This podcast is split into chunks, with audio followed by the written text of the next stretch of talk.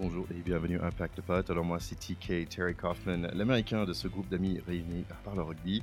Alors je suis très content d'être là euh, avec Philippe Gardon, qui est notre expert NFL. Salut Philippe, comment ça va? Salut TK, euh, ça va super et toi? Bah, superbe. Superbe. Bah, écoute, on a pensé à une super mission parce que c'est l'automne, c'est football weather. Hein, euh, ça a vraiment commencé. On est plein période de, de NFL.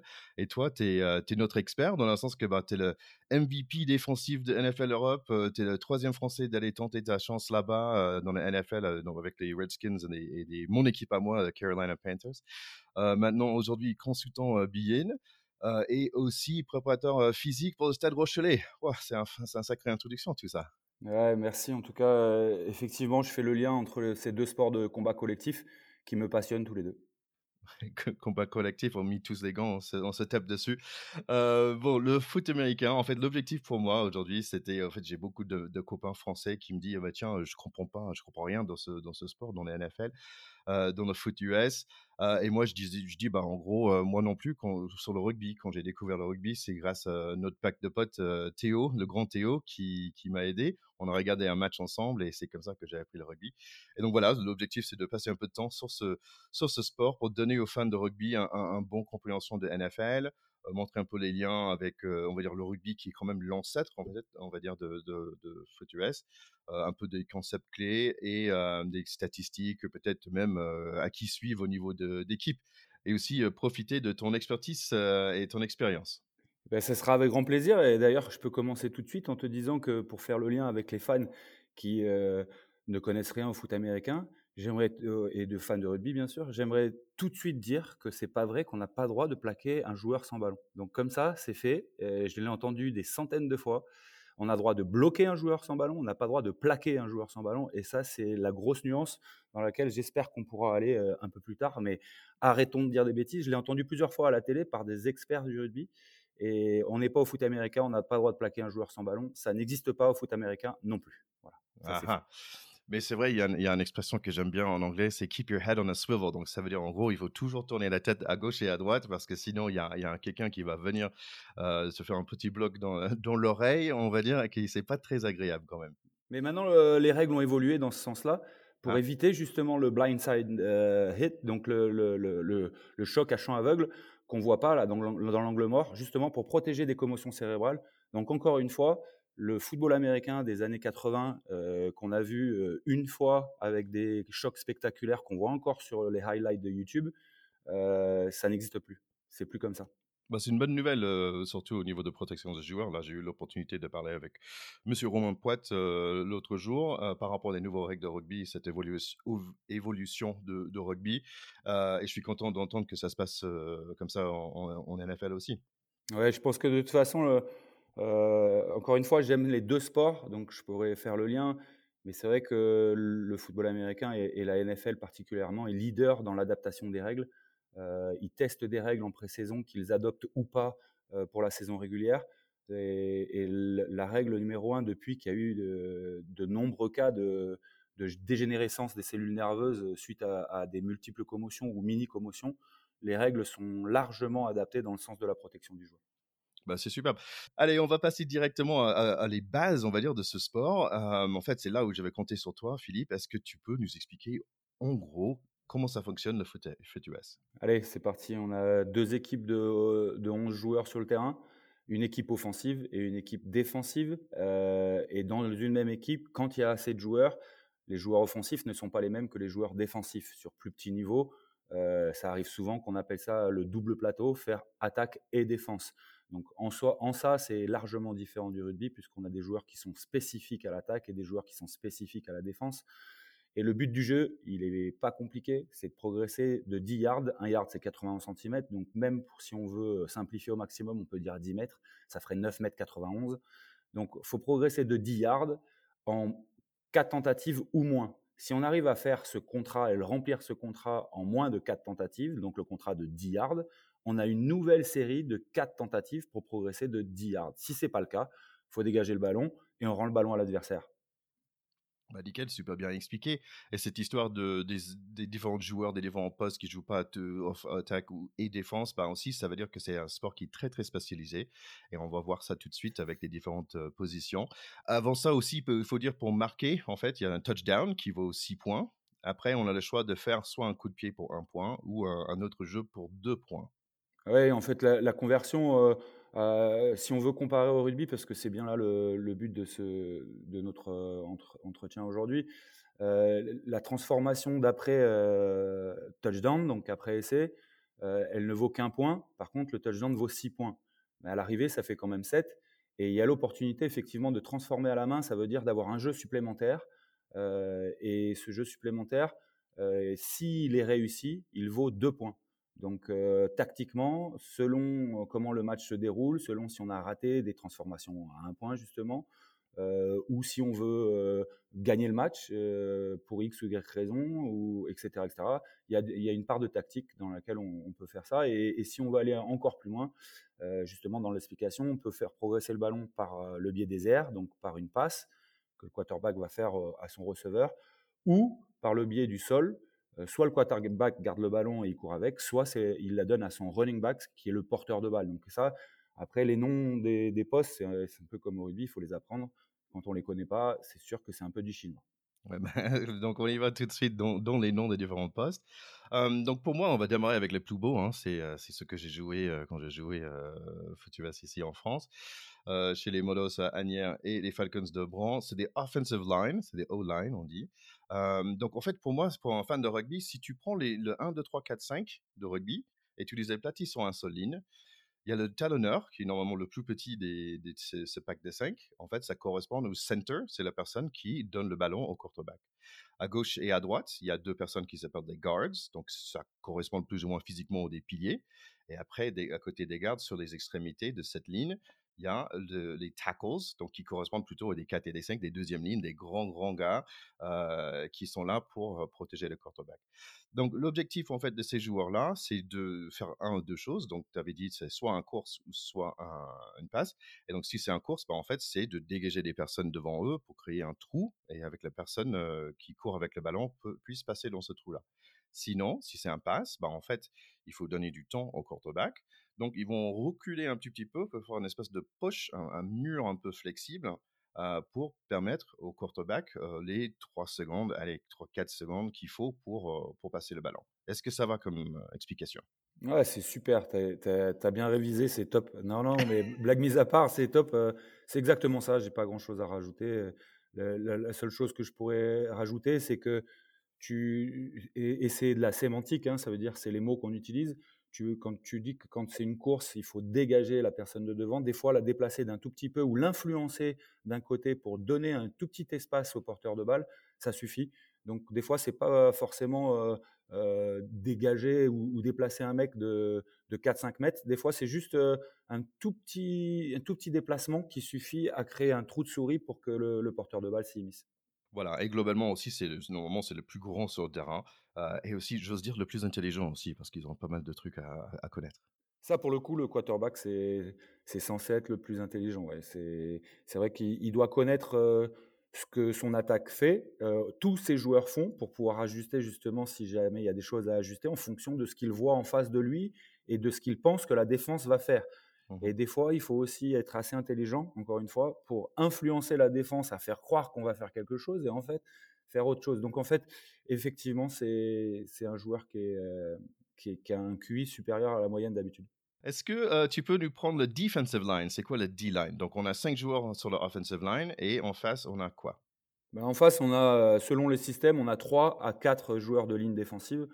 Euh, encore une fois, c'est des, des, systèmes qui sont adoptés par un coach, donc c'est une philosophie. Est-ce qu'on veut défendre avec euh, quatre joueurs de ligne défensive et seulement trois joueurs en deuxième rideau? Ou est-ce qu'on veut défendre avec trois joueurs de ligne défensive qui seraient un peu plus gros, un peu moins mobiles, mais quatre linebackers qui seraient aussi hybrides, un peu, un peu plus gros aussi, qui puissent jouer à la fois sur la ligne défensive et à la fois au deuxième rideau? Parce qu'en fait, au, au foot américain, tout le monde n'est pas sur la même ligne en défense comme au rugby où on essaie justement d'avoir une ligne homogène pour pas créer différents niveaux. Le, foot américain, de nature, il y a différents niveaux. Et c'est ça qui rend difficile un petit peu, mais qui permet aussi la défense et défendre sur toute la largeur du terrain. Euh, c'est pas du 15 contre 15, c'est du 11 contre 11. Et il faut pouvoir couvrir des passes et des courses. Donc les joueurs de ligne défensive sont, eux, la plupart du temps censés euh, justement bloquer et boucher le ou les trous dont ils sont responsables, parce qu'il y a une responsabilité. Et ils ne doivent pas se, faire bloquer dans un trou qui n'est pas le leur, parce que ça influence toutes les responsabilités de ceux qui sont derrière. Donc euh, imaginons seulement euh, deux trous. Si un joueur de ligne défensive se trouve dans un et qui se fait déplacer dans l'autre, alors que celui qui était derrière lui devait, devait défendre dans le trou dans lequel se trouve le D-line à la fin, et il n'y a plus personne dans le premier trou qui était responsable par le joueur de ligne défensive. Alors, c'est très dur d'expliquer comme ça euh, en podcast, sans image. J'espère que les gens vont fermer les yeux, imaginer, mais si tu peux faire plus facile que moi, vas-y, je te laisse. Bah non, non, je pense qu'on devrait faire un YouTube euh, avec des dessins et tout ça, ça serait pas mal. Euh, prochaine fois, prochaine fois. Ouais, les, les D-line, je dirais, euh, ok, on a la nose tackle qui normalement celle qui est, qui est plus au centre, qui est le plus gros, le plus le plus de kilos sur l'équipe normalement. Je dirais, il y a des, notre defensive tackle et parfois les deux N defensive N qui fait un peu le les bords de ce, deux lignes. Quand vous regardez à la télé, il y a deux lignes de, de, mecs qui pèsent au minimum 125 à 130 kilos, au minimum, je dirais, non? Et voilà, donc c'était nose tackle, ce qui est assez ingrat en fait comme boulot. J'ai fait un petit, petit peu de nose tackle aussi. mais ben, en fait, tu as toujours deux mecs contre toi, c'est un peu difficile. Ouais, tu dois bloquer ce trou. Encore une fois, j'ai peut-être passé un peu trop de temps sur le détail, mais en gros, un, un, joueur de ligne défensive, il doit bloquer le trou dans lequel il est pour éviter que le jeu de course passe dans ce trou-là. Et si c'est une passe, il doit mettre la pression euh, au maximum sur le quarterback adverse. Voilà, en, gros, c'est en simple, c'est mmh. ça. Nickel. Donc, soit euh, être un rocher euh, et bouge pas, ou soit attaquer le quarterback. Donc, super, on va parler directement de quarterback alors. Donc quarterback pour moi c'est le normalement le capitaine, le plus on a déjà dit le plus intelligent parce qu'en fait c'est lui qui est le général sur l'attaque et c'est lui qui comprend tout, c'est lui qui voit tout par rapport à qu'est-ce qu'il y a devant lui dans la défense. c'est lui il va faire un de trois choses, soit il va reculer, il va faire un passe à l'avant à la main à un receveur un tight end ou à un running back, soit il va donner le ballon à un coureur qui va courir, ou soit lui aussi il a le droit de courir, il peut courir avec le ballon. Ouais, ou, même il peut faire une passe vers l'arrière et, et, parce que c'est autorisé. Euh, et par contre, dans une équipe, on a droit qu'à une seule passe vers l'avant et autant de passes vers l'arrière qu'on veut. Donc, euh, voilà. Et, euh, et, le quarterback, encore une fois, pour faire le lien avec le rugby, pour moi, c'est un, c'est un combiné du 9 et du 10. c'est un demi de mêlée combiné à un demi d'ouverture. Non seulement il doit exécuter les passes, mais en plus, il doit être fin tacticien. Exactement, exactement. en fait, j'avais une question là parce que toi, tu as passé un peu de temps avec le Carolina Panthers et tu avais Jake Delhomme de, de mémoire. Oui, Cajun. De Cajun. Qu'est-ce que tu peux nous dire par rapport à cette euh, on va dire, prestance aussi d'un quarterback dans une équipe? C'est quand, même, euh, c'est quand même quelque chose. C'est un leader, c'est, quelqu'un qui, qui, a, qui a une grande importance dans l'équipe. c'est lui qui donne la température de son équipe en fait. Quand il est, euh, quand il est en plein doute, eh bien, on sait que l'équipe est, est en danger. Euh, quand il est plein de confiance et qu'il véhicule cette confiance au sein de son équipe, on sent qu'il y a une énergie où il peut rien nous arriver. On parle de NFL. cette nuit, il y a eu un match qui s'est fini il y a 45, il y a une heure à peu près. C'était les, Baltimore Ravens qui ont, battu à la dernière seconde les, Colts d'Indianapolis et Lamar Jackson, le quarterback de Baltimore, euh, a réalisé un, match de dingue pour le retour de son équipe. Et en fait, euh, quand je dis un match de dingue, il a lancé pour plus de 400 yards. Alors, je crois qu'on parlera du euh, nombre après, mais il, a, il a lancé pour 4 touchdowns. c'est juste quand ces mecs-là sont en, confiance et qu'ils exécutent pour leur équipe, il y a peu de choses qui peuvent arriver à son équipe en fait. En fait, ça, demande bon, ça demande beaucoup d'athlétisme, ça demande une intelligence, mais aussi ça demande un caractère. Euh, donc c'est un, sacré boulot quand même euh, le quarterback. En face de quarterback, bah, il y a le quarterback des, défenses. Donc c'est toi, c'était linebacker. Je te laisse présenter. Qu'est-ce qui fait un linebacker alors? Ouais, ben, le linebacker, c'est le quarterback, tu l'as dit, de la défense. C'est lui qui est, au centre de la défense. Donc, si on imagine les quatre joueurs de ligne défensive qui sont juste devant les joueurs de, la ligne offensive qui protègent le quarterback, ben, les linebackers, c'est juste environ 4 à 5 mètres derrière la ligne défensive. Il y en a 3 ou 4, encore une fois, selon les, systèmes.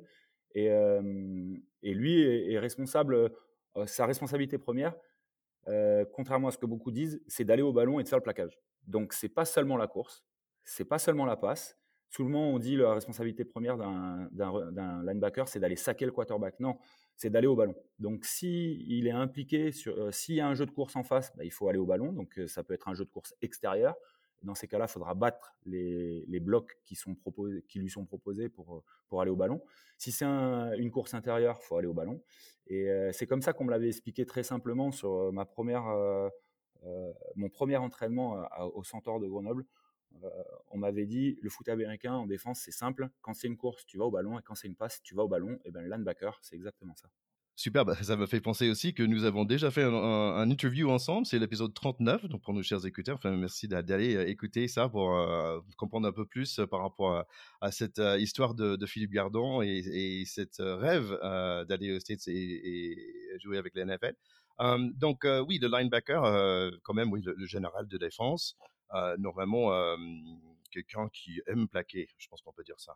Ah, c'est un plaqueur et, il faut aller au ballon. Donc, une fois que tu es au ballon, il faut, finir le jeu et, finir le jeu, c'est plaquer. normalement, les linebackers sont payés pour ça, pour plaquer. c'est un peu le, c'est le troisième ligne de, du rugby, hein, le troisième ligne L, le 6, le 7, celui qui, qu'on, qu'on ne voit que parce qu'il a plaqué 15 fois dans un match et qu'on ne voit pas faire toutes les tâches de l'ombre. Ouais, exactement. Allez, si on passait maintenant à des, gens qui ont un peu plus de lumière euh, que des O-line et D-line, c'est des skill players, on peut le dire comme ça. Euh, il y a le running back, donc la personne qui normalement qui courait avec le ballon. Euh, les receveurs, donc c'est les personnes qui vont faire des espèces de tracés. c'est on, va dire des arrières et des, ailiers qui sont rapides, qui vont faire des tracés pour s'ouvrir et pour recevoir un pass de, la quarterback. Et aussi un, joueur un peu hybride qui s'appelle le tight end. Et en tant que you know, en contre gros, euh, tout, chaque gros veut jouer un Titan en fait. Titan, c'est à la fois quelqu'un qui peut euh, être sur l'offensive line, qui fait des blocs euh, contre les, les, gros defensive line, mais aussi qui s'échappe pour de temps en temps recevoir le ballon par un pass. Ouais, c'est ça. bon, les, skills position, les, joueurs d'agilité sont ceux qui sont le plus autour du ballon. Donc ceux qui le, qui, jouent avec la plupart du temps. Donc les running backs qui portent le ballon, les receveurs qui le reçoivent et les tight ends qui sont hybrides entre bloqueurs et receveurs, plus ceux qui le défendent, donc les, defensive backs. Et l'un dans l'autre, souvent il y, a des, il y a des périodes à l'entraînement où, ces mecs-là se retrouvent assez souvent pour justement faire du 1 contre 1 quand, quand les joueurs de ligne offensive se rencontrent, rencontrent les joueurs de ligne défensive pour faire du travail spécifique. Ben, les receveurs rencontrent les DB, donc les défenseurs contre la passe. Euh, et, tout ça, euh, ça nous fait notre équipe euh, à l'arrivée. bah parfait. J'ai parlé de arrière et, et, allié pour les wide receivers, mais en fait, les running backs, pour moi, c'est un peu des centres dans le sens qu'ils ont un peu plus, normalement, ils ont un peu plus de, muscles. je ne suis pas sûr si tu es d'accord avec ça. Ouais, ça peut être un, centre. Après, effectivement, ça peut être un premier centre, un premier centre un peu solide qui, qui, porte très bien le ballon, donc un, très bon porteur après, il y a différents types de, running back. il y a des running back lourds aussi, des porteurs lourds. Et là, ça serait peut-être des, des 8 qui sont un peu solides, un peu moins mobiles, mais qui, quand on, on appelle ça des porteurs, quoi. dans une équipe, il te faut 2-3 porteurs. Et, donc, il y a des porteurs. Et puis, effectivement, les, receveurs sont plus des, des ailiers arrière, comme tu l'as dit. Euh, et le joueur à l'arrière, souvent, c'est pour moi, je le considère souvent comme un, free safety, donc le dernier défenseur, le gardien de but. Oui, et je dirais juste que le Titan, cette mélange de O-line euh, et receveur, je dirais comme c'est un peu comme un 8 dans un sens. Oui, ça, peut être comme un 8, ouais, un, un joueur hybride qui va des fois lifter, qui va des fois sauter, effectivement, ça, peut être, ça peut être ça.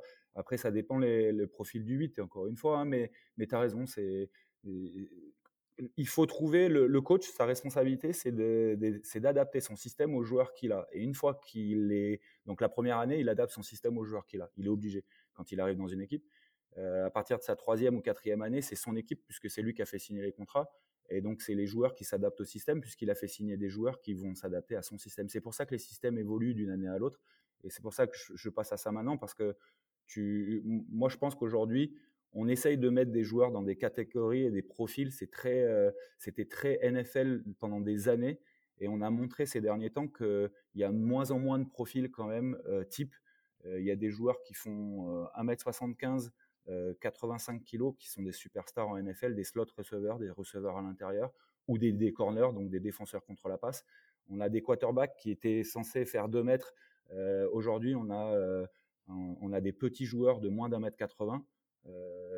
et, je, je, je suis pas trop chaud pour mettre des joueurs dans des catégories parce que c'est un peu comme le français. Il y a des règles et il y a des exceptions. Et il y a beaucoup d'exceptions en français. Et, au foot américain, les postes, c'est pareil. Ouais, ouais, ouais, c'est vrai.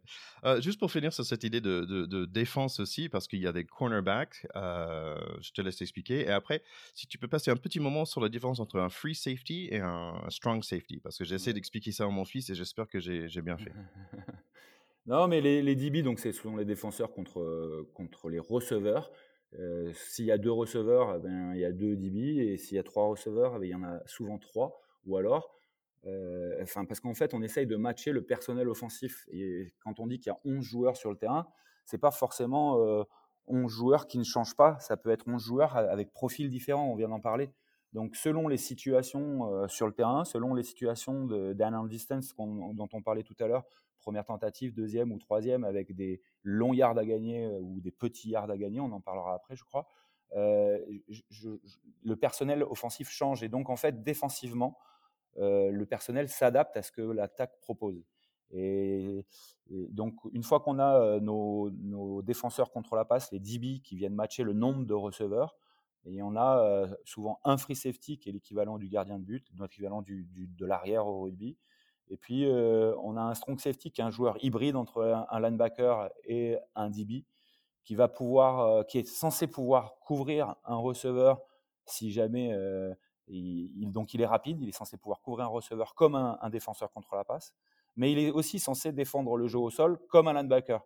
Donc c'est censé être, euh, c'est pas le joueur le plus complet parce que euh, le joueur le plus complet c'est ça reste le linebacker, mais selon les, euh, les, le personnel offensif, on, a besoin d'avoir un, un, strong safety plus ou moins rapide ou un strong safety plus ou moins fort. Donc encore une fois, quand on a deux ou trois strong safety dans son équipe, on peut avoir un package, c'est ce qu'on appelle, euh, voilà, on peut avoir des, unités qui sont spécifiques et on dit bah, on rentre le package avec le strong safety lourd, on rentre le package avec le strong safety léger. Euh, Donc on va essayer d'expliquer cette idée de package avec les différentes formations qu'on peut avoir, mais avant ça, juste rapidement sur des special teams. Ouais, il y, en a huit en fait euh, au foot américain des special teams. Il y a coup d'envoi, réception de coup d'envoi coup de pied de dégagement, réception de coup de, coup de pied de dégagement, euh, transformation, euh, équipe qui défend la transformation, et le coup d'envoi euh, court et le retour de coup d'envoi court. Tout ça, ça a des noms spécifiques, mais en gros, si on parle de changement de possession de balle où il y a un coup de pied qui est impliqué, il y a toujours une unité spéciale. Et juste pour dire que aussi les personnes qui jouent sur ces équipes, normalement, ils ont une position comme linebacker ou running back ou quelque chose comme ça. Et c'est pas, ils sont pas spécifiquement embauchés pour jouer euh, special team, sauf le, le botteur, en fait, sauf le kicker. mais c'est des personnes qui jouent d'autres positions dans l'équipe. En, théorie, oui. mais les jeunes finissent par rentrer dans une équipe parce qu'ils sont titulaires sur une unité spéciale et qu'ils excellent. Et quand ils excellent sur une unité spéciale, donc sur les changements de possession de balle, que ce soit sur des blocs ou sur la qualité du plaquage. Et ça leur donne une chance aussi de rentrer dans l'équipe titulaire, ou en tout cas dans la rotation un peu plus importante sur l'attaque ou sur la défense.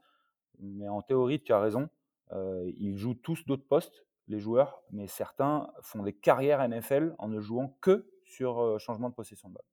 On a parlé rapidement des packages. Tu as parlé de parfois on a, quatre defensive linemen ou parfois on a trois defensive linemen avec quatre euh, linebackers. Est-ce que tu peux parler rapidement des, packages ou des formations euh, de l'attaque, s'il te plaît? Oui, euh, bah, en, fait, c'est le même principe. tout part du nombre de, running back. Donc, on peut avoir un running back ou deux running backs, donc deux porteurs de balles, même trois. ou alors, on peut. et, c'est combiné avec le plus souvent, aujourd'hui, dans les attaques d'aujourd'hui, on a trois receveurs, euh, un tight end et un running back. ça, c'est la, majorité du temps, c'est comme ça.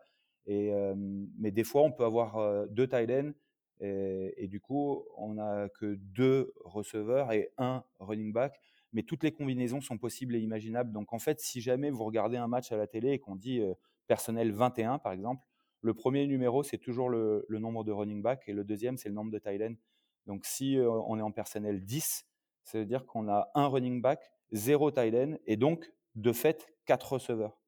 Euh, voilà, donc ça peut être personnel 20, c'est deux running backs, zéro, zéro tight end, donc trois receveurs.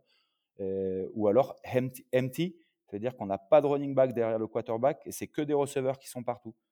Euh, donc il y en a cinq receveurs généralement et là il y a cinq receveurs éligibles.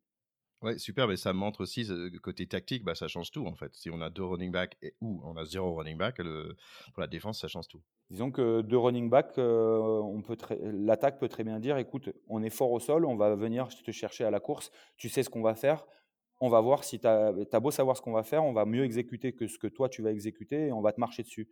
Des fois, c'est le message. Euh, l'autre message, quand il n'y a pas de running back du tout, bah, tu sais que c'est une passe. Je ne te, le cache pas. Il y a personne, il y a le quarterback qui peut encore courir, mais en gros, il y a 95% de chances que ce soit une passe. Tu sais que ça va être une passe, à toi de bien le défendre. Ouais.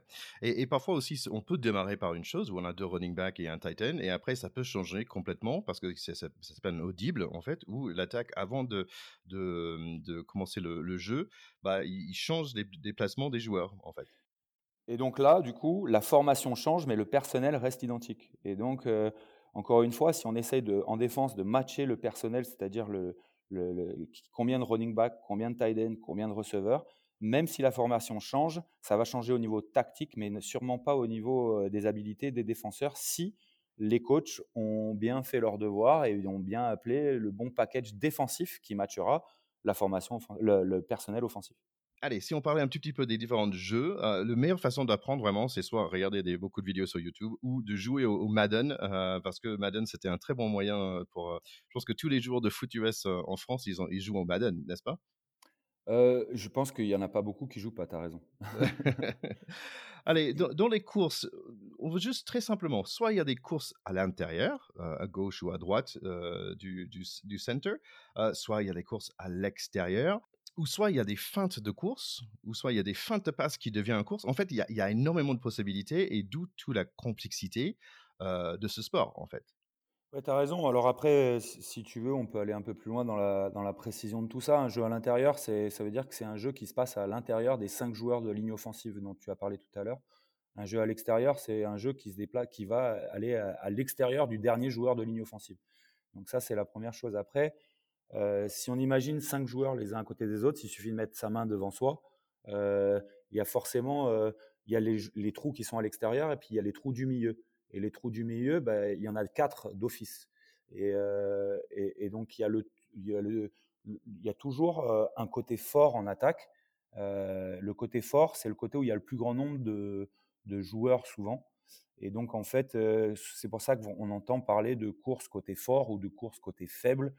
On court du côté fort quand on court du plus grand nombre de joueurs et quand on, fait une course côté faible quand on court du côté le plus faible de joueurs. Donc voilà, en essayant d'être le plus clair possible, encore une fois, c'est ce que je peux faire.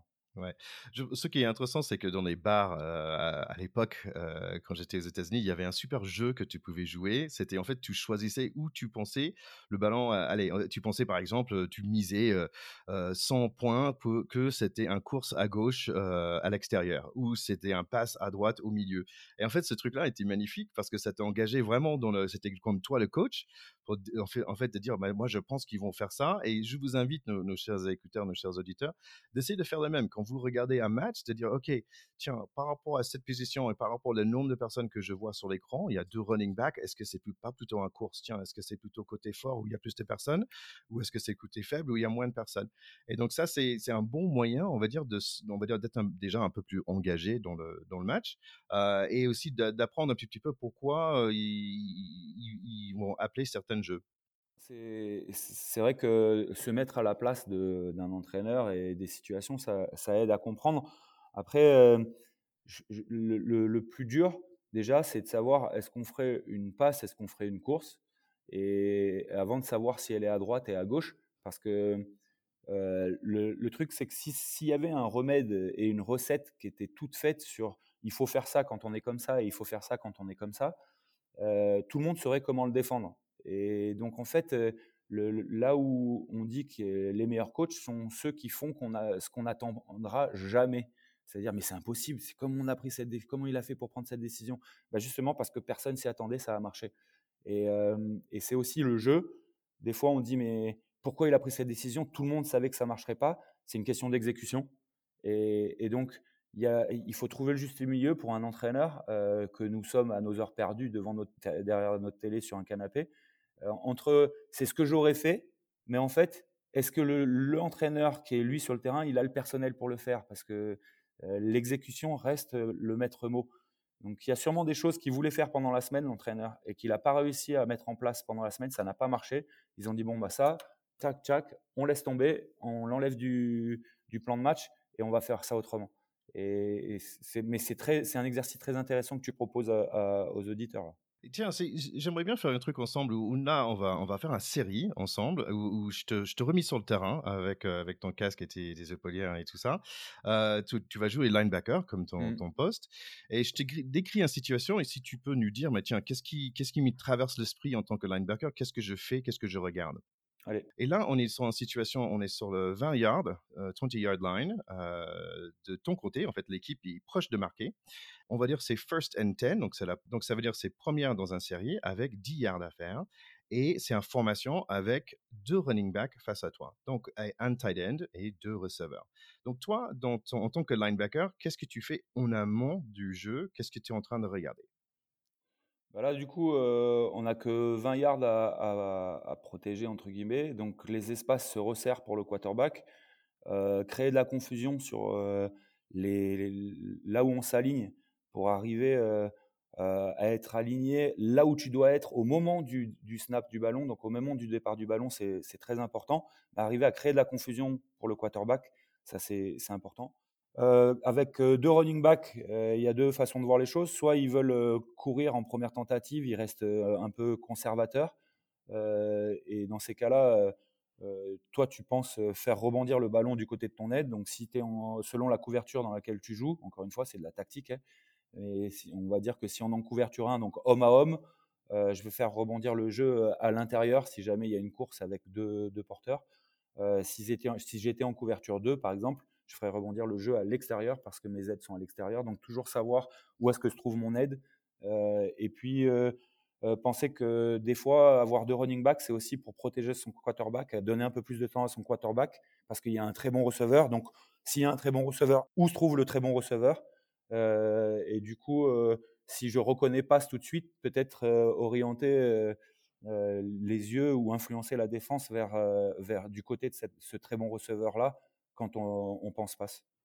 Ok, superbe.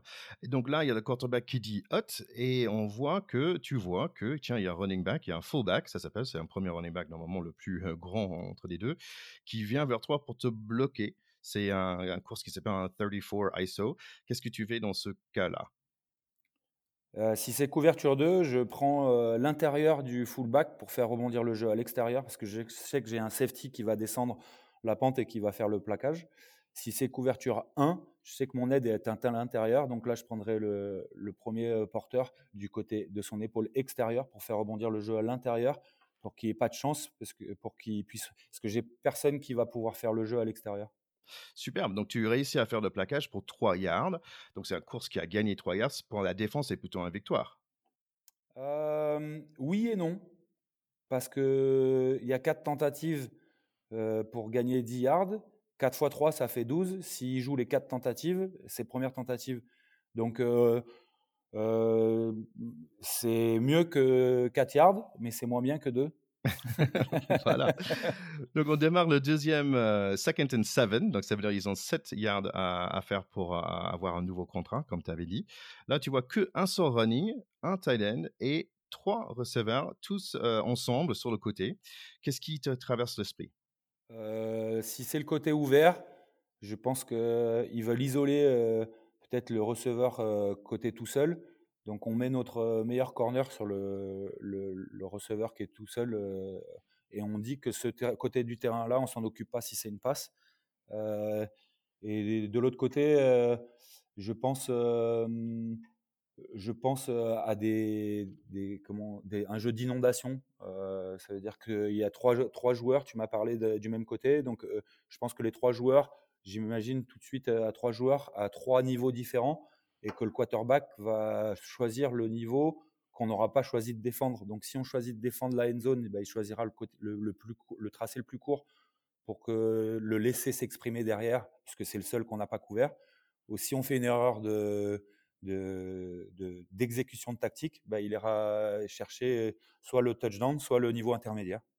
D'accord. Et là, tu as noté que ton coach t'appelle pour faire un blitz. Est-ce que tu peux expliquer qu'est-ce que c'est un blitz? Bon, Un blitz, c'est un joueur supplémentaire qu'on implique sur la pression sur le quarterback. Donc, c'est simple, si c'est une passe, il y a déjà quatre D-line qui sont censés être impliqués sur cette pression sur le quarterback adverse. Et un blitz, c'est un joueur supplémentaire. Donc, ça peut être un blitz du linebacker, comme tu viens de le dire. Dans ces cas-là, au lieu d'en avoir quatre, il y en aurait cinq. Et ce joueur qui est impliqué sur le blitz, selon les, tactiques, la plupart du temps, il n'a aucune autre responsabilité que d'aller faire le, de tenter de faire un plaquage sur le quarterback adverse ou de couper la trajectoire du ballon, euh, quand, euh, de, donc de, monter sur la trajectoire où, le quarterback va lancer le ballon et de lever les bras pour essayer de, dévier la passe. Ou encore une fois, et, je dis encore ou encore une fois parce que évidemment, plus on va loin dans les niveaux et plus il y a des ajustements à faire. On est impliqué sur un blitz jusqu'au moment où il y, a, le porteur du balle qui doit sortir. Donc en fait, euh, si on veut, si, c'est ça sa responsabilité, eh bien, normalement, le porteur de balle, s'il nous respecte pas, on est censé pouvoir aller quand même au quarterback, euh, parce que lui, il est censé le protéger, le quarterback. Donc, euh, c'est toujours une question d'appréciation, et les entraîneurs vont te dire une chose, ils vont te dire une chose, ils vont te dire, fais ce que je t'ai dit, et si tu fais ce que tu veux, tu as plutôt intérêt à ce que ça marche, parce qu'autrement, c'est ta faute. Sinon, c'est grâce à moi. Là, je pense qu'il y a quand même beaucoup d'options. On voit juste par quelque chose qui semble simple, comme Blitz, bah, je vais plaquer le quarterback. Bah, en fait, c'est pas si simple que ça. Non. Allez, on va dire que le quarterback a réussi de lancer sa passe. il a gagné 5 yards à un receveur. Donc là, c'est third and two. Donc ça veut dire troisième tentative, 2 yards à faire. Il y a un running back, deux tight ends et deux receveurs. Qu'est-ce que ça te dit, ça? Euh, bah, C'est un jeu. C'est c'est le, c'est une formation qui est très équilibrée. Je me dis qu'ils peuvent courir et, passer. Euh, il faut qu'on soit très solide sur le jeu à l'intérieur euh, parce qu'il y, y, a beaucoup de gros, mais pas se faire enfermer sur qu'à l'intérieur pour qu'on puisse nous déborder. Donc en gros, euh, là, faut être très agressif et, euh, et scotcher les joueurs sur la ligne offensive parce que si c'est une passe sur un tight par exemple, mais qu'on a réagi comme si c'était une course et qu'on gèle les joueurs sur la ligne offensive, le quarterback, il n'aura pas la, place pour lancer son ballon. Donc, euh, on a droit de, geler les, c'est-à-dire les, geler, c'est les, tenir, mmh euh, mais pas à n'importe quel prix et pas, c'est-à-dire qu'il faut que les mains soient sur le plastron entre les épaulières et dessous le, les, les, pecs. interdit d'avoir les mains derrière les épaulières, interdit d'attraper un maillot quand quelqu'un s'en va, parce que ça c'est un holding. Euh, défensif aussi, ça existe. Et euh, donc, euh, on essaie, moi, tout de suite dans ma tête, je me dis, il faut qu'on soit très agressif sur la ligne de départ du ballon, la ligne de scrimmage. Bah écoute, ça paye parce qu'il a réussi de faire sa passe, mais que pour un petit yard. Maintenant, on est fourth and inches et on dit toujours que le foot américain, c'est un, c'est un jeu de millimètres. Hein, c'est vraiment des inches qui, qui, qui comptent. fourth and inches, two tight ends, two running backs. Toi, tu es préparé à faire quoi? À défendre le jeu au sol de bulldozer, euh, soit par euh, un des deux running backs, soit même par le quarterback qui garde le, ballon, qui s'appelle un QB sneak. Et, et, là, c'est c'est avoir les épaulières en dessous des épaulières de son adversaire, donc être plus bas que celui qui est en face de toi. Ouais, nickel. Donc voilà, donc vous avez réussi de stopper le quarterback et en fait maintenant ça change de main. Ton travail est fini. Tu, tu vas sur le sideline et il y a l'équipe d'attaque qui, qui, vient. Qu'est-ce que tu fais en fait lors de ce moment quand tu es sur le sideline? En fait, tu es, quand même occupé, tu as des choses à faire. On a quand même pris une série offensive qui nous a amené sur nos propres 10 yards. Ça veut dire qu'il y a tout qui n'a pas marché. Qu'est-ce qui n'a pas marché? On fait un retour quand on est en NFL, c'est un retour sur iPad avec image ou vidéo à l'appui. voilà ce que tu as fait, voilà ce que tu aurais dû faire, voilà la communication qu'on aurait dû, avoir, quelles sont les erreurs qu'on a fait, comment on va ajuster notre prochaine série défensive pour qu'ils ne puissent pas exploiter les mêmes, faiblesses ou, et éventuellement tout a marché, mais de se dire qu'il y a des joueurs qui sont complémentaires et que si jamais eux voient que ce mec-là était tout seul, bah, il faut qu'on règle ce problème. En fait, on, règle tous les petits ajustements qu'on on doit anticiper ou régler. C'est ça, c'est un ajustement euh, euh, permanent. Bon, super, merci de, nous éclairer tout ça. Je pense que c'est intéressant de, le voir avec ta vision de, joueur. C'est chouette. Je te remercie. Euh, écoute, si on parlait des équipes, parce que vraiment, euh, moi, je trouvais, euh, en venant ici en France, c'était pas forcément facile de savoir quelle équipe de rugby me plaît, parce que bon, je n'avais pas l'historique de, toutes ces différentes équipes de rugby. Je peux comprendre aussi pour des, fans de NFL, ils n'ont pas forcément des, historiques ou des, ils savent pas qui, en fait qui sont ces équipes-là. En fait, il y y a, 32 équipes, donc c'est comme le pro des deux et le top 14 ensemble. Déjà, il y a beaucoup d'équipes. Ils ont des jolis casques et tout.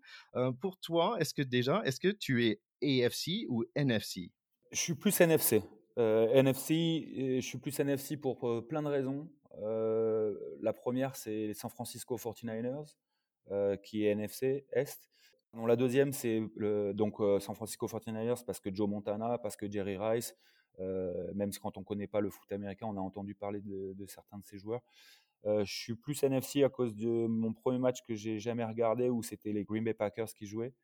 Euh, je suis plus NFC parce que j'ai joué dans deux, équipes NFL et c'était deux équipes NFC. Euh, NFC all the way. Yeah, yeah, me too. Pour expliquer aussi, AFC et NFC, en fait, c'est deux conférences où il y a 16 équipes dans, dans chacun. Et normalement, on a tendance d'être euh, pour un ou pour l'autre. Et je suis tout à fait d'accord avec toi. Je suis NFC aussi. Donc là, c'est marrant parce qu'on t'a parlé de deux équipes qui sont plutôt old school. Euh, 49ers, yeah, Joe Montana, great. Uh, Jerry Rice, uh, je, the Green Bay Packers aussi. Je mettrais peut-être les Cowboys. Ouais, bah, America, Dallas. America's Team, euh, c'est sûr que c'est l'équipe qui, qui, a été adoptée par euh, les Américains, c'est celle qui génère le plus grand nombre d'audiences euh, aux, aux États-Unis. Euh, c'est ouais, c'est évidemment que les Dallas Cowboys restent une, une entité euh, incontournable du foot américain. Ouais, et je dirais pour finir un peu cette idée de old school, je mettrais The Bears. The Bears, qu'est-ce que ouais, penses? Le, The Bears avec les, les, défenses extraordinaires des, des, années 80 et puis on peut même après, c'est AFC, mais on peut rajouter quand même les Pittsburgh Steelers. Mmh oui, c'est vrai. On, a aussi de, parfois des équipes un peu bad boys, euh, si on aime ça. Donc, euh, moi, je mettrais aussi les Pittsburgh Steelers. Ils ont un peu l'impression d'être euh, des bad boys. les Ravens aussi, avec les sacrées défenses. Bad boys aussi, normalement, ça veut dire hyper rugueux en, défense. Raiders aussi, pourquoi pas. Est-ce que tu as, d'autres que tu mettrais dans, dans cette histoire de, bad boys du, du footem euh, non, non, non, tu viens, tu viens de les nommer. Euh, les, les, les, Bad Boys, c'est souvent des, des, équipes qui sont centrées autour d'une défense euh, très, très, très, très solide. Et peut-être qu'il y a quelques années, les, la Legion of Boom de Seattle euh, était considérée comme ça. Euh, les ouais. défenseurs intraitables de, de, de, Seattle qui les ont amenés au Super Bowl d'ailleurs et qui les ont fait remporter un Super Bowl. Mais c'est plus le cas aujourd'hui. Ouais. Et parfois, il y a des équipes un peu maudites aussi qui n'ont pas gagné grand-chose depuis longtemps. Les Dolphins de Miami, euh, Cleveland Browns, euh, Cincinnati Bengals, Detroit Lions, c'est des équipes qui, euh, bon, qui galèrent, on va dire. On va dire. Parfois, ils ont des bonnes saisons, mais normalement, non. Ouais, t'as tout dit, j'ai pas envie de développer sur celle-là. On les aime bien quand même. Allez, pour finir, euh... pour finir, je, je, te pose quelques petites questions et je te laisse partir après. Déjà, merci beaucoup pour euh, d'être là avec nous. Euh, pour toi, le meilleur nom, l'équipe avec le meilleur nom? C'est une bonne question. Euh, moi, j'aime bien les Pittsburgh Steelers. Yeah. Je trouve que c'est un, un, très beau nom. je veux dire, c'est c'est l'équipe d'acier, quoi. Je veux dire, en... ça a du sens, quoi. Ouais, c'est sûr, c'est sûr. Et, mais, mais les San Francisco 49ers, je sais, là aussi, je trouve que ça tape, mais je sais pas si je suis un peu influencé avec euh, ce que je t'ai dit tout à l'heure, euh, Joe Montana. 49ers aussi, pour expliquer, c'était les Gold Rush de 1849, où en fait, tout le monde partait de la côte Est pour aller vers la côte Ouest pour découvrir l'or. Allez, le meilleur couleur, l'équipe avec les meilleures couleurs. Bah, je suis au Stade Rocher aujourd'hui, c'est noir et jaune, non? tu vas rester avec les Steelers. D'accord, bah, c'est très bien. Euh, meilleur casque? Euh, les, les, les, Carolina Panthers. Yeah, that's a nice one, yeah. I, I uh, j'aime bien aussi. Euh, j'aime bien les Tampa des Buccaneers, excuse-moi, mais les Bucks, je trouve qu'ils sont. C'est joli. Ça dégage, ouais. Enfin, c'est marrant, dans les années 80, c'était un espèce de orange super moche, et après, ils ont changé, ça, ça, devient vraiment quelque chose. Mmh. Pour moi, le meilleur casque, c'est aussi les, les Vikings, avec ces espèces de cordes sur, les, you know, ah sur le côté, c'est pas mal. Meilleur logo pour toi? Euh, bah, moi, je trouve que ça va avec le casque, en fait. Euh, je trouve que les, les, Bucks, ils ont un superbe logo, quoi. C'est des pirates qui vont à l'abordage euh, et ils y vont. Enfin, ouais, franchement, ça, je trouve que ça tape. Ouais, je, je, peux mettre les Raiders avec ça aussi. Dans cette catégorie-là, ouais. Ouais. Pour toi, l'équipe à regarder pour cette année? Franchement, je suis surpris, et c'est pas parce qu'ils sont à 5-0, mais je suis surpris par les Arizona Cardinals. Euh, qui, sont, qui sont très très forts.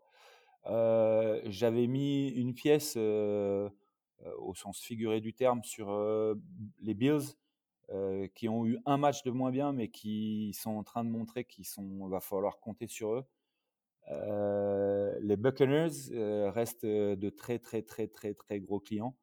Et pourquoi pas la, surprise deux surprises du côté d'une conférence très très compétitive, mais les Los Angeles Chargers qui, sont, qui vont être là aussi avec les, Raiders de, Las Vegas, qui sont devant aujourd'hui les Kansas City Chiefs, l'ogre de ces dernières années en NFL. Et j'en mettrai une dernière parce qu'il en faut quand même pas mal pour plaire à tout le monde. non, mais l'équipe de la deuxième équipe de Los Angeles, qui reste les Rams, qui, qui reste une équipe ouf, il va falloir les battre quand même, parce qu'il ne faut pas oublier qu'il y a deux ans, ils étaient au Super Bowl, cela. Bah écoute, euh, écoute Philippe, merci énormément pour tout ce temps passé, pour toute cette expérience euh, partagée avec nous. Euh, j'espère te voir très vite sur les écrans de BN et je te souhaite un super saison avec La Rochelle. Merci beaucoup Ticket, merci beaucoup pour l'invitation, au plaisir.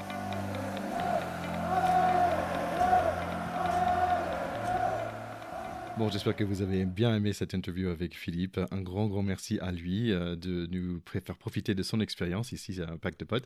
Euh, j'espère que ça vous a aidé, c'est vous, les personnes qui aiment le rugby, à, mieux comprendre le, foot US, un peu le lien avec ce sport. Euh, nous avons dit que nous, allons parler rapidement des stats, des statistiques, parce que nous, les Américains, on aime bien les stats dans tous les sports qu'on a. et c'est quelque chose qui, moi, personnellement, ça m'aide à mieux comprendre le jeu en général. C'est quelque chose que je recherche un peu dans le rugby aussi. Donc ça va être très, très général et très vite. Alors, les stats. Alors, pour le quarterback, en fait, qu'est-ce qui est important? Bah, C'est le nombre de yards qu'il fait. 300 euh, dans un match, c'est déjà pas mal. 400, c'est superbe. 500, c'est incroyable. Euh, euh, des touchdowns et des interceptions. Donc, des interceptions, c'est bon. Touchdown, c'est quand il marque. Et les interceptions, c'est quand il passe le, ballon aux mauvaises équipes. donc, il faut avoir plus de touchdowns qu'interceptions, bien sûr. Et il y a quelque chose qui s'appelle un quarterback rating. en gros, c'est un chiffre qui est un mélange de plein de statistiques différentes. Si c'est plus de 100, c'est pas mal. Si c'est 115, bah, c'est très, très bien. Donc voilà, rapidement pour le quarterback. Pour les gens qui courent, donc les running backs et parfois les quarterbacks aussi, il y a des yards, donc c'est combien de mètres ils ont progressé dans, dans, la saison et dans le match. Donc déjà, 100 par, par match, c'est très très bien. Et il y a aussi le moyenne. Si par exemple un running back il a plus de 4 yards chaque fois qu'il touche le ballon, bah, c'est plutôt très très bien. Après, il y a bien sûr le touchdown, le nombre de fois qu'il marque, mais aussi des fumbles. Donc, fumbles, c'est quoi? Bah, C'est quand il lâche le ballon ou quelqu'un, un défenseur, est venu l'attraper euh, et il a perdu le ballon euh, et le ballon euh, passe à l'autre équipe. Donc, pour les receveurs, bien sûr, il y a des catches, le nombre de fois qu'il attrape le ballon.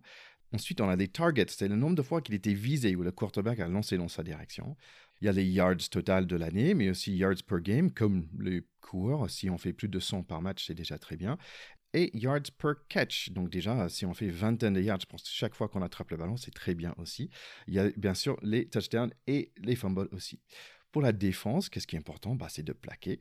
Euh, donc, on va voir si on a des plaqueurs avec plus de 10, 10 tacles euh, dans un match, c'est très bien. Après, on a les sacs. Donc, euh, nous avons parlé avec Richard Tarditz, qui était connu à the University of Georgia comme le sac.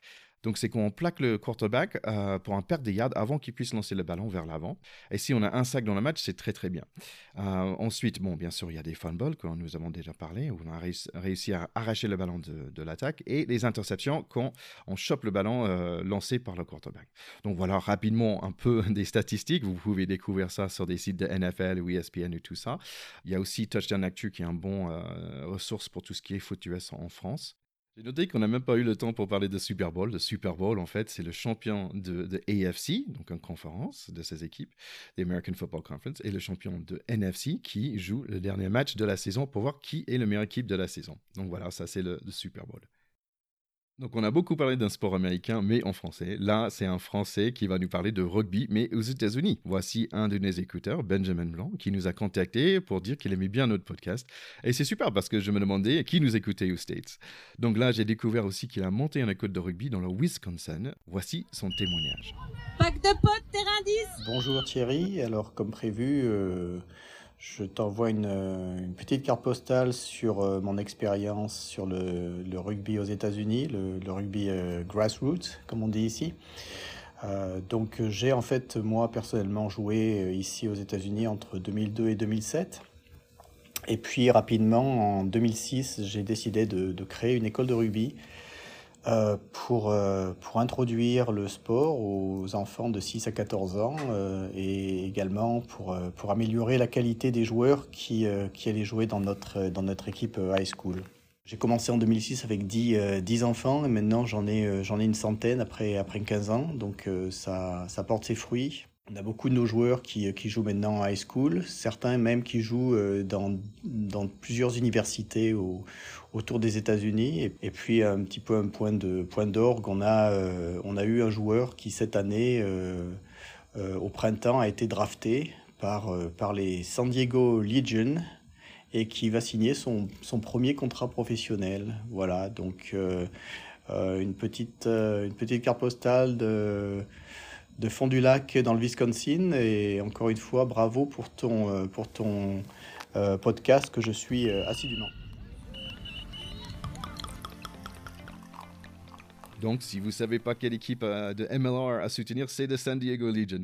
Merci beaucoup, Benjamin, pour ce témoignage. Et aussi, merci pour euh, le travail que tu fais euh, pour le rugby aux États-Unis. Je trouve ça vraiment super. Et, c'est super de voir le, fruit de ton travail. N'oubliez pas, nos chers écouteurs, de faire comme Benjamin, de nous contacter sur Instagram, Facebook et Twitter. Merci de nous laisser un petit review sur Apple Podcast. Nous allons les lire dans le début de l'épisode. Partagez nos épisodes avec votre famille, vos coéquipiers. Ça nous permet d'agrandir. Et voilà, c'est tout. Euh, retour avec le pack en deux semaines pour parler de notre 15 de France adoré et la tournée de novembre. Allez, ciao ciao, bon rugby.